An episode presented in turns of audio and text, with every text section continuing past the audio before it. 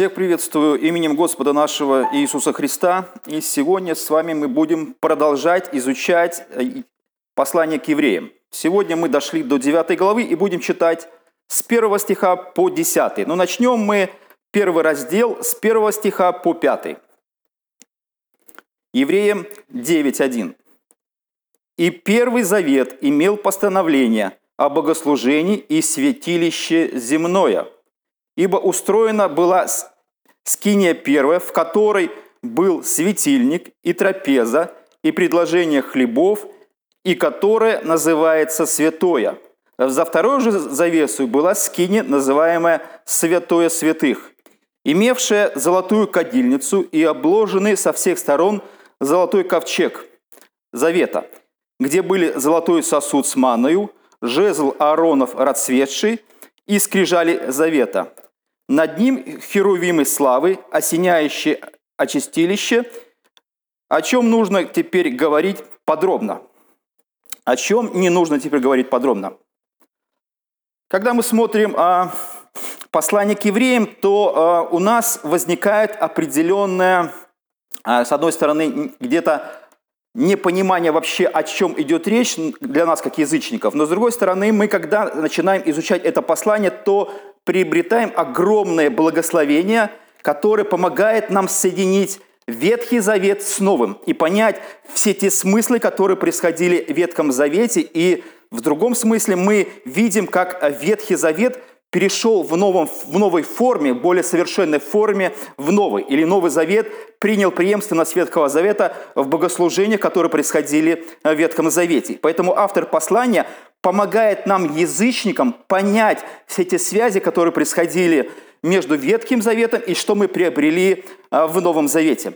Для евреев, которые, а, которым пишет автор послания, очень важно было понять то, что все то, что было сделано или, или то, что происходило в богослужениях Ветхого Завета, оно имеет, скажем, более совершенную форму в Новом Завете, и им нужно было приобрести утешение и приобрести очень важные глубокие смыслы в том, что то, что происходило в Ветхом Завете, не утратило свои смыслы, но приобрело совершенную форму в служении Иисуса Христа.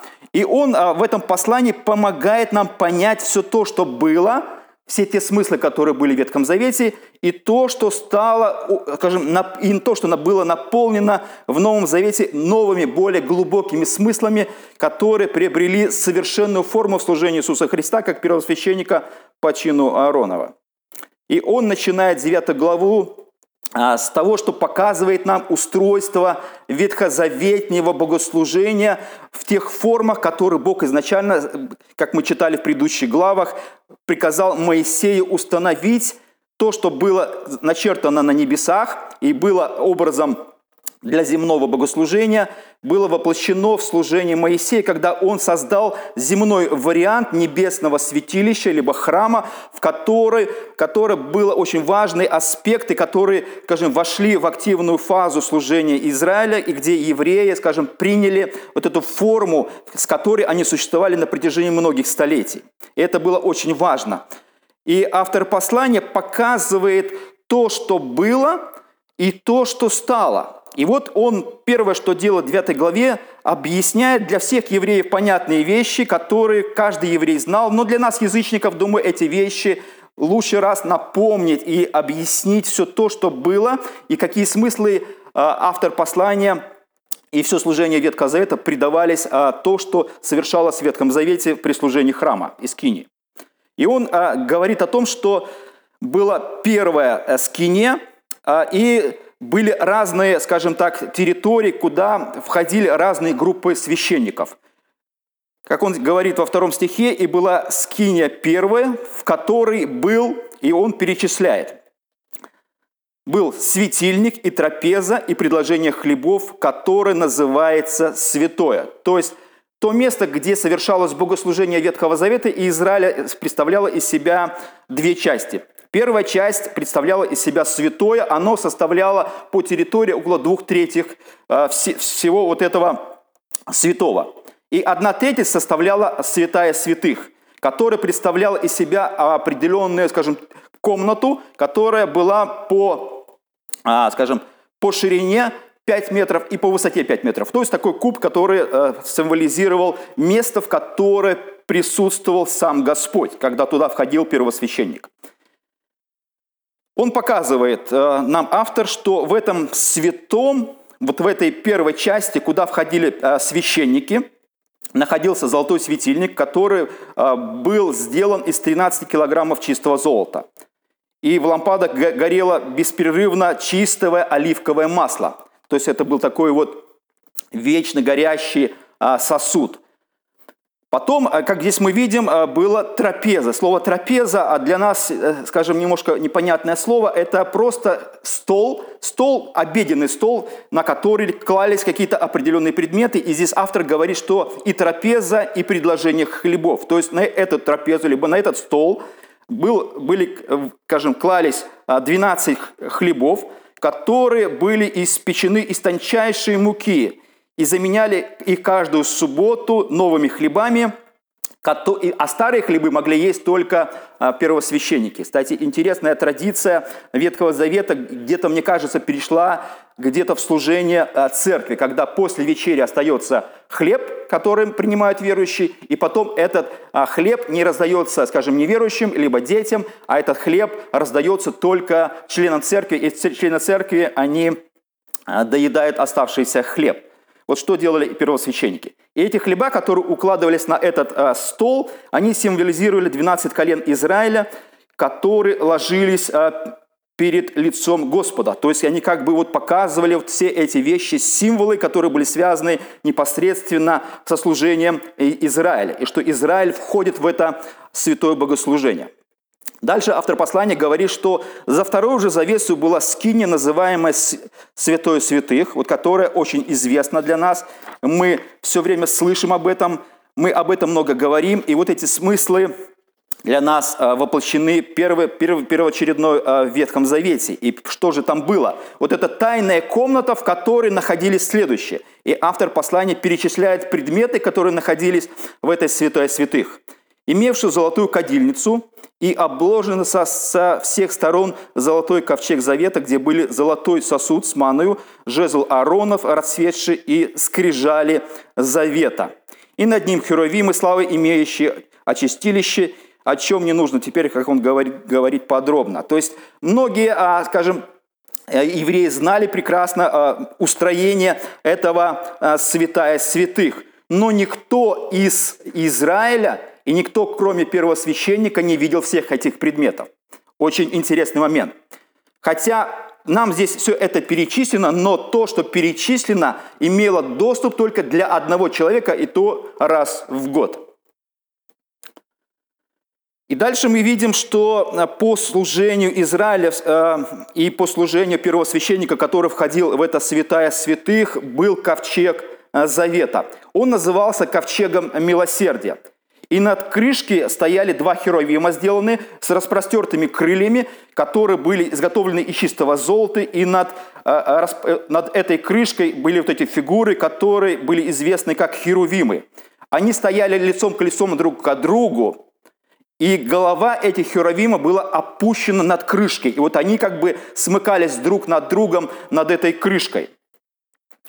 И интересно, что это место, место нахождения ковчега завета, в котором был золотой сосуд с манной. Кстати, манна по преданию она была положена в этот ковчег завета, та манна, с которой евреи, которой евреи питались, а, когда они вышли из Египта, она не портилась, с ней не произошло ничего. То есть она имела, скажем, совершенно абсолютно а, форму, и ничего с ней не происходило. И вот над этим местом где был ковчег завета, и были стояли ангелы. Это было священное место, где Бог лично приходил и присутствовал. Об этом мы читаем в книге «Исход», 25 главе, 22 стихе. Бог говорит следующее Моисею. «Там я буду открываться тебе и говорить с тобою над крышкой среди двух херувимов, которые над ковчегом откровения». Там я буду открываться тебе. Это очень таинственно и очень интересно. Потому что а, то, то м, представление о том, где есть Бог и как говорит Бог, И как Бог говорил во время богослужения Израиля в Ветхом Завете при служении скинии и храма, а храм это был уже символ скинии, он был построен по образу э, скинии, буквально в, в той же форме, только более, скажем, стационарно. Скиния имела временный характер и перемещалась вместе со странствованием Израиля. И вот Бог открывался и говорил над этой крышкой. То есть это очень таинственное и священное место. Это, скажем, просто, если человек имеет воображение, то что, э, что это было очень удивительно. Где был Бог? Бог был в святая святых. Где Бог говорил с Израилем, с первосвященником? Он говорил с ним именно над ковчегом завета, над, над этой крышкой между херувимами. Бог говорил с Моисеем. Это очень таинственно и интересно. Никто другой не имел права входить туда и разговаривать с Господом. И когда мы смотрим на вот это устроение первой, первой комнаты, второй комнаты, святая святых, святой. Что же нам это напоминает? Мы обратимся к Евангелию от Луки, 7 главе, 31 стихе, где Иисус имел, скажем, такой прием, когда Он разговаривал а, а, с людьми своего поколения, и каждый раз, когда Он объяснял какие-то, а, скажем, духовные вещи, Он все время это приводил в рамках того, что нужно было это с чем-то сравнить, либо дать какой-то образ тому, о чем он говорит. И он в 7 главе 31 стихе говорит следующее. «Тогда Господь, то есть Иисус, сказал, с кем сравню людей рода сего, и кому они подобны, и кому они подобны». То есть каждый раз, когда Иисус пытался объяснить духовные вещи, он использовал земные вещи или образы, которые были понятны обычным людям – когда мы смотрим на служение Израиля и вот на все эти вещи, которые мы перечислили и которые были описаны автором послания к евреям, святая святых, святое, и все предметы, которые находились в этом пространстве, что же нам это напоминает? Как говорит Иисус, с чем сравню это все и чему это все подобно. То есть обычно нужно найти пример, чтобы все эти вещи, которые для нас кажутся далекие и непонятны, связанные со служением Израиля и со служением Скинии, чем это можно сравнить а, в современном мире? На что же это похоже? Я долго, долго думал, и мне пришел а, такое сравнение. Во Франции есть а, дворцово-парковый ансамбль. Он называется «Версаль». Это бывшая резиденция французских королей в городе Версале, ныне э, являющийся пригородом Парижа. И с 1682 года по 1789 год до Великой Французской революции Версаль являлся официальной королевской резиденцией. В 1801 году, а уже после Французской революции, получил статус музея и был открыт для публичного присутствие людей, обычных людей. Внутри дворца каждая комната сделана в определенном стиле. Огромное количество картин, лепнины, скульптуры и прочих дорогих элементов декора. Всю эту роскошь могли позволить себе лишь французские короли, и лишь было достоянием определенной небольшой группы, которая представляла, представляла французскую элиту. Короли и королевская семья, и все, кто был приближен к ней. Настоящая живопись, уникальные скульптуры дворца, вдохновляющие своими масштабами и дух любого человека, который попадает в этот дворец. Потому что, а, судя по тому, как оценивалось вообще а, современными а, архитекторами, художниками, экономистами тот проект, который был построен, Версаль, этот французский дворец, то на сегодняшний день это баснословная просто сумма. Просто баснословная. Это даже трудно себе представить, сколько потрачено, скажем, в переводы на современные евро, европейские евро, было потрачено этот дворец. Это, это сотни миллиардов евро. Сотни, милля, сотни миллиардов евро. Это огромное количество. Вложено вот в это э, строение, в этот дворец. В этом дворце вот эти картины ж, известных художников. Каждая вещь была оформлена лучшими дизайнерами или лучшими скульпторами того времени, лучшими художниками. Была особая мебель, была особая посуда, которой пользовались короли. Это был дворец, который имел особый статус. Он выполнял особую функцию государства, где были, скажем, выношены определенные планы, где были определенные, скажем так, вещи, которые доносились а, до простых людей. Оно выполняло свою огромную функцию и огромный смысл того времени. Дворец, Версаль, все, это было уникальное здание с уникальным назначением и с уникальными посетителями. Но потом вот это уникальное превратилось в музей. И любой простой человек может посетить его и иметь доступ к этой роскоши, к этому дворцу, к этой мебели и посмотреть эту посуду. Просто войти и иметь туда доступ. То, что имело огромный смысл своего времени, прекратило это назначение. То, что было дворцом, стало музеем. Эти вещи связаны а, с Версалем или, или с, а, с этим образом, а, напоминает нам а, служение Ветхого Завета при скине и храме. Вот скиния, либо храм последнее, то, что было у Израиля, где совершались богослужения, о которых мы говорили, они имели огромный смысл. И туда имел доступ ограниченное количество людей. Эти все вещи а, перестали существовать. Бог прекратил служение храма и ветхозаветного служения. Как прекратил а, Бог в истории служения французских королей и этот дворец, он просто стал музеем. То есть было и не стало назначения. Просто было, была особая посуда, стала посуда, которая доступна всем, и мебель, и картины, и роскошь. То же самое можно сравнить э, и со служением Ветхого Завета. Это имело огромный смысл для своего времени, пока не пришел Иисус Христос. И оно прекратило свое существование, свое назначение. Вот эта посуда, светильники, трапеза – это стол, хлеба, которые имели огромный смысл, святая святых, золотая кадильница, все обложено золотом, золотой сосуд с маною, жезл Аронов расцветший, скрижали завета, на которых были написаны лично Богом 10 заповедей, золотые херувимы над этой золотой крышкой, которые сходились, и где было откровение, прекратило свое существование – то, что было огромной преградой, как было преградой дворец для простого человека и вхождение туда, ни один простой француз до того, пока там были короли и свой дворец имел свое представление и назначение, не мог туда даже приблизиться, не то что войти и иметь доступ к всей этой роскоши.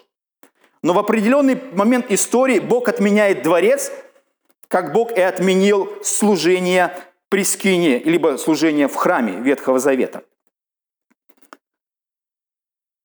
Когда было служение а, в скине храме, то было а, вот эти две комнаты, которые разделялись между собою завесою. Эта завеса была из такого а, пурпурного, скажем, красивого ткани такой, льняной. Оно, скажем, отделяло святое от святая святых, на которой были изображены ангелы. Вот эта, вот эта завеса, она отделяла святая от святая святых. Это было не просто так. А каждый человек, который смотрел служение э, Израиля и служение священников, а это было 90% всего Израиля, который смотрело за служением буквально одного а, колена, колена Левия и рода Ааронова, священников и первосвященников, которые это делали. И они находились вдали, они лишь издали, издали наблюдали все то, что происходило. И только священники видели, а, что первосвящение входит в эту тайную комнату святая святых. Никто другой не мог туда войти, потому что это было, грозило смертью. И за этим очень сильно смотрели. Это было очень удивительно. А ковчег Завета представлял, а, скажем так, вот то место, где Бог говорил с Израилем. Это вот такое уникальное место, где Бог лично присутствовал, или можно спросить, где был Бог? Вот там был Бог в Ветхом Завете. Бог туда приходил и там разговаривал с первосвященником. Там Бог разговаривал с, э, с Моисеем. Так было откровение Господне открыто. И ковчег напоминает нам, вот как э, во дворцах, вот в этих бывших дворцах, есть уникальные картины, либо уникальные места, куда все устремятся. Например, когда я был в Дрездене, а, есть а, в Дрезденской галерее а, картина Рафаэля «Секстинская Мадонна». Это уникальная картина Девы Марии с Иисусом на руках в окружении ангелов, куда все стремятся. Это вот как такой главный экспонат этого музея. Вот точно же самое это было в храме. И в храме были комнаты, была завеса, и все это отделяло обычных людей от, от Бога. Все понимали, что есть между людьми и Богом препятствие. Сейчас, на сегодняшний момент, Бог а, устраняет эти препятствия. Бог отменил храм, Он его просто физически разрушил. И Израиль, теперь мы знаем, по истории не может, даже если люди остались, скажем так, в иудаизме, не принявших христианство, то они не могут совершать э, эти все служения, потому что нет комнат, нет святая святых, нет святой, нет жертвенника, нету ковчега, нет ничего. Чем это заменить? Бог заменил это служением э, Нового Завета в лице Иисуса Христа. Поэтому каждый раз, когда мы смотрим на служение Израиля, как Бог отменяет э, служение при храме и служение Ветхого Завета, то это место напоминает нам то, что отделяло человека от Бога. Это, это служение было особым, чтобы каждый раз напомнить, что между Богом и человеком существует определенное препятствие. Для нас, конечно, язычников э, это непонятно вообще.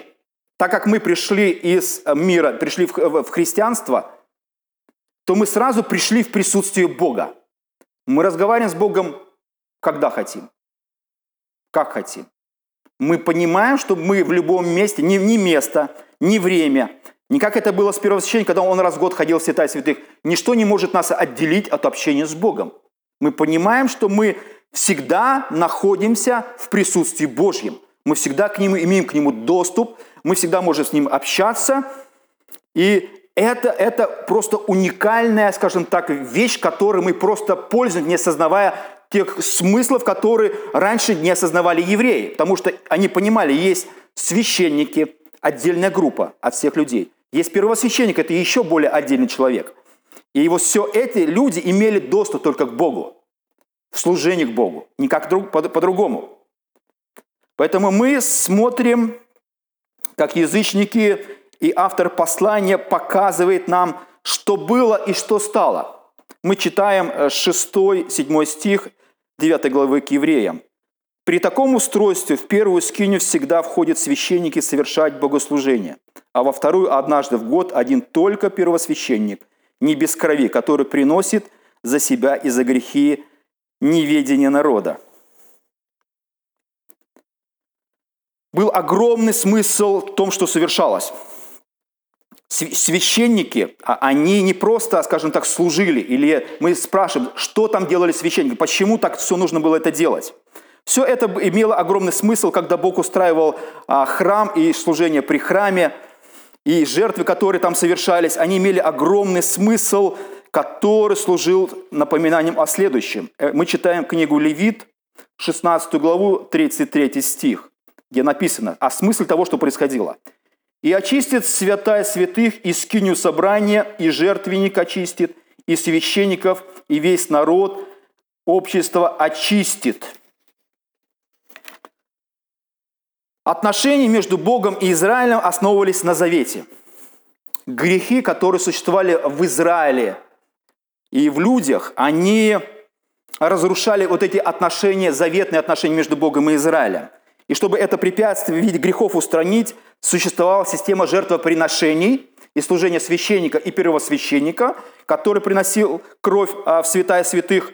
И этим устранялись препятствия в виде грехов, чтобы воссоединить а, Израиль грешный со святым Богом. То есть грех должен был устранить каким-то образом, и грех устранялся кровью и служением священников. И был великий день, день, день очищения, как мы говорили, где все вещи и все люди должны были быть освящены, очищены – очищены от греха, от нечистоты. Все это должно было очищено. Как это совершалось? Первосвященник брал сосуд с кровью тельца и входил в святая святых. И семь раз кропил на крышку ковчега. Потом он а, выходил из святая святых и брал кровь а, заколотого козла.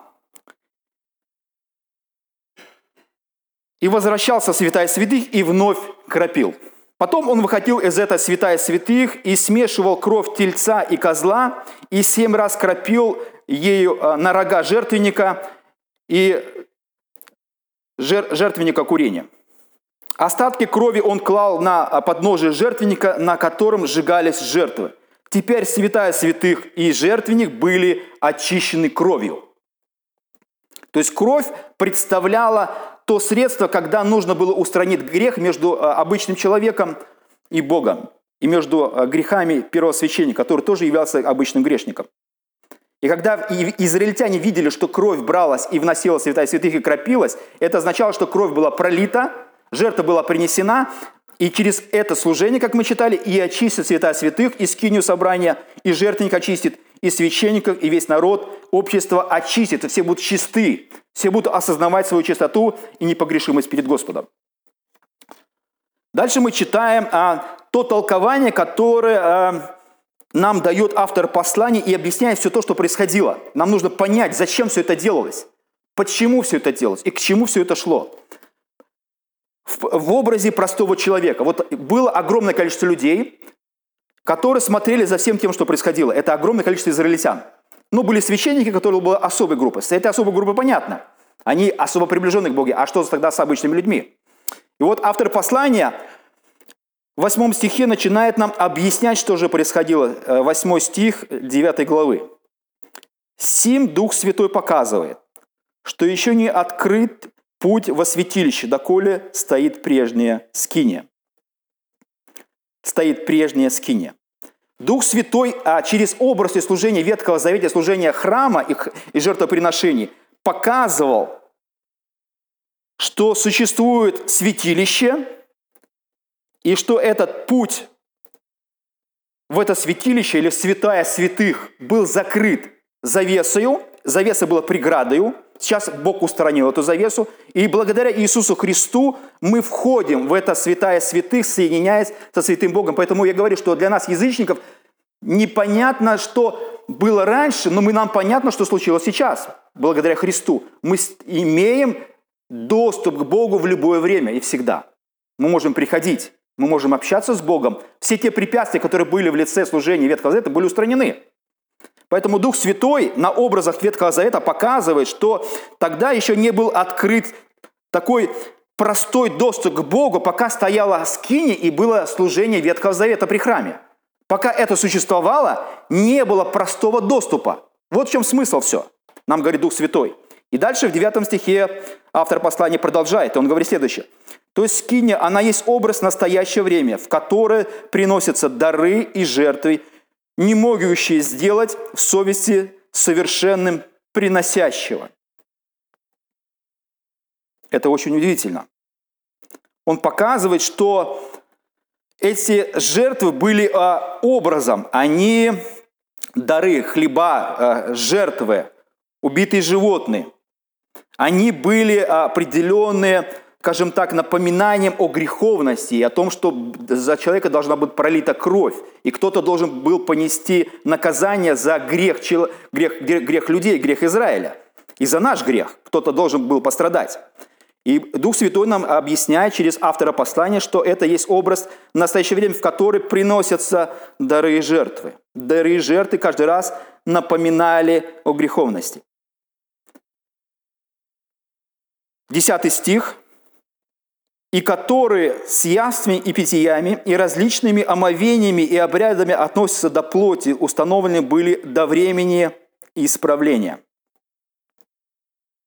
Автор послания показывает, что все те вещи, которые сопутствовали для служения при храме, омовение, обряды, еда, жертвы, все это было, относилось к телу. Это было символом но эти все символы не нужно а, воспринимать было как вечное установление от Бога, как Израиль и хотел, что так и было. Но Бог в определенный момент отменил все эти вещи. Потому что они относились не к вечным вещам, а относились лишь к обычной плоти. Но в этом всем служении а, была очень важная вещь, на которую обращает автор послания. Это 9 стих. Он говорит следующее.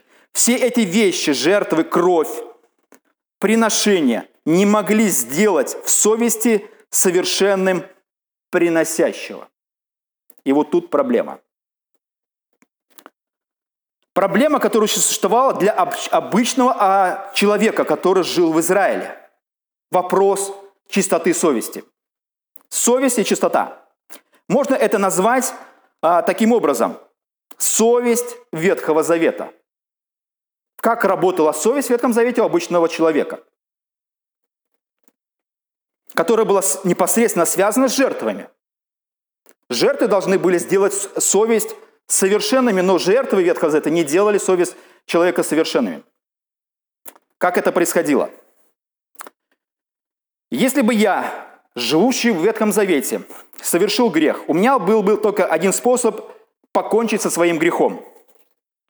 Если бы у меня хватило денег, я купил бы тельца. Если бы у меня было меньше денег, я купил бы козла. Если бы я был абсолютно бедным, то я купил бы горлицу. Затем бы я принес э, э, этих животных к священнику, которые приносили жертвы за меня для выставления за мой грех. И когда священники брали мою жертву и приносили ее за меня и за мой грех, я в сердце становился счастливым человеком. Ибо знал, что послужило замещением моего наказания. Кровь этих животных служила замещением за мой грех. Видя это жертвоприношение, я успокаивался а, в своей совести, знал, что жертва принесена, грех очищен, я должен стать счастливым и свободным, и радостным в сердце. Я был самым счастливым человеком на земле, ибо мои грехи были прощены через жертвы, которые принес священникам. И у меня было, не было больше грехов, и мрак из моей совести был, был удален навсегда, и я больше бы не страдал. Вот, казалось бы, все это должно было быть вот такой совершенной форме. Но мы знаем, что такое мнительность. Мы знаем, что такое грехи. Мы знаем, что такое совесть. Мы знаем, как грехи влияют на совесть. Как это происходит в обычной жизни. Придя домой, я вроде бы успокоился, и я принес жертвы, все хорошо, но через два дня ко мне пришла мнительность в виде вопросов. А что, если жертва, принесенная тогда, не сработала? Если она не сработала, значит, я остался грешником – а что, если священник сделал что-то неправильное? То, что священники были тоже людьми, людьми грешными, которые приносили жертву. Вот он был в этот день, может быть, уснувшим, каким-то уставшим, либо невнимательным, и что-то сделал неправильно жертвой и принес ее неправильно. И тогда мой грех не, не был прощен перед Господом.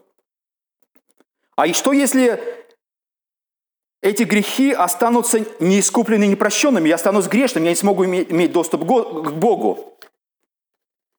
А что, если а, остались грехи, за которые, которых я не знал, за которые приносил грех? Вот я принес грех за те грехи, которые я знал, а вот что с грехами, которые не знал? Это на, на, на фоне того, как мы иногда понимаем, что за какие-то грехи мы просим у Господа прощения, а за какие грехи мы не просим, но это остается грехами.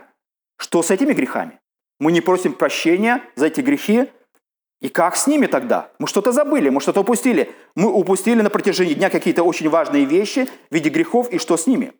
Но об этом попозже мы поговорим в следующий раз, как это работает в Новом Завете. А что, если случайно и сам жертвенник оказался оскверненным, что-то сделали не так? И вот с этими мыслями человек оставался в Ветхом Завете. Что ему было делать, когда он сомневался в эффективности жертвы, которую он принес? Что он делал в Ветхом Завете, либо что бы я делал в Ветхом Завете. Из-за этих мыслей я стал бы снова беспокоиться и страдать. И в конце концов я бы еще раз решился купить новую жертву. И когда я купил бы эту новую жертву, я опять бы принес ее священнику, священник опять принес бы ее за меня, и тогда бы я наконец-то успокоился, что ну, все-таки ну, должно сработать. Жертва была принесена, кровь пролита, и я в своей совести – должен был быть успокоиться от того, что грехи мои теперь не отягощают меня. И когда в Ветхом Завете у кого-то совесть была неспокойна, он всегда мог принести еще раз тельца, козла, либо горлицу за жертву, за, за, за, за свой грех через священника. И автор послания говорит, что вот эти жертвы и эти служения при скине и при храме были несовершенны. Вот они делались руками несовершенных грешных людей, которые приносили жертвы и за себя грешных, и за народ грешный. И что-то могло там не так произойти. Вот, вот что-то могло такое случиться. Поэтому все, что происходило, нужно было повторять каждый год. Каждый год. Каждый год приносили жертвы. Каждый год священник, первосвященник готовился к этому дню очищения и за себя, и за народ. Он вносил эту кровь, и эта кровь должна была лишь на год очистить весь Израиль от грехов. И это происходило на протяжении столетий. И вот эта несовершенная форма была в виде несовершенных людей. И несовершенные люди сделали это богослужение. Поэтому требовался совершенный человек, и совершенный первосвященник, и совершенная жертва, которая было, бы совершила все навечно и навсегда. И не нужно было эти жертвы приносить. Поэтому каждый раз, когда тельцы и козлы приносились в Ветхом Завете, совесть оставалась неспокойной. Она всегда беспокоилась, она всегда волновалась. Вот вы сегодня за что-то принесли жертву, а через неделю вы совершили какой-то грех, который, а что же с ним? А я буду год ждать, или я буду до какого-то очередного жертвоприношения ждать, пока я смогу искупить свой грех. Человек постоянно грешил, и он постоянно беспокоил своей совести, потому что грехи давили на него. Кровь должна была быть постоянно пролита. Нужно было постоянно совершать вот эти жертвоприношения, чтобы совесть каждый раз очищал, и человек смотрел на эту жертву, которая его спасала и очищала его совесть. И это происходило бесконечное количество раз. Грех, жертвоприношение, кровь, совесть очищена. Опять согрешил, и это без конца, без конца, без конца. Жертвы должны были приноситься, человек бежал, покупал, отдавал священника, священники проливали кровь, и совесть постоянно очищалась. То есть, с другой стороны, она, она успокаивалась, потому что он, человек смотрел на жертвоприношение, на кровь, которая за него была пролита, и он успокаивался, но на короткое время – и это нужно было постоянно делать до без конца. Поэтому автор послания говорит, что дары и жертвы, не могущие сделать в совести совершенным приносящего. Приносящий не мог в совести стать совершенным, пока приносились временные жертвы.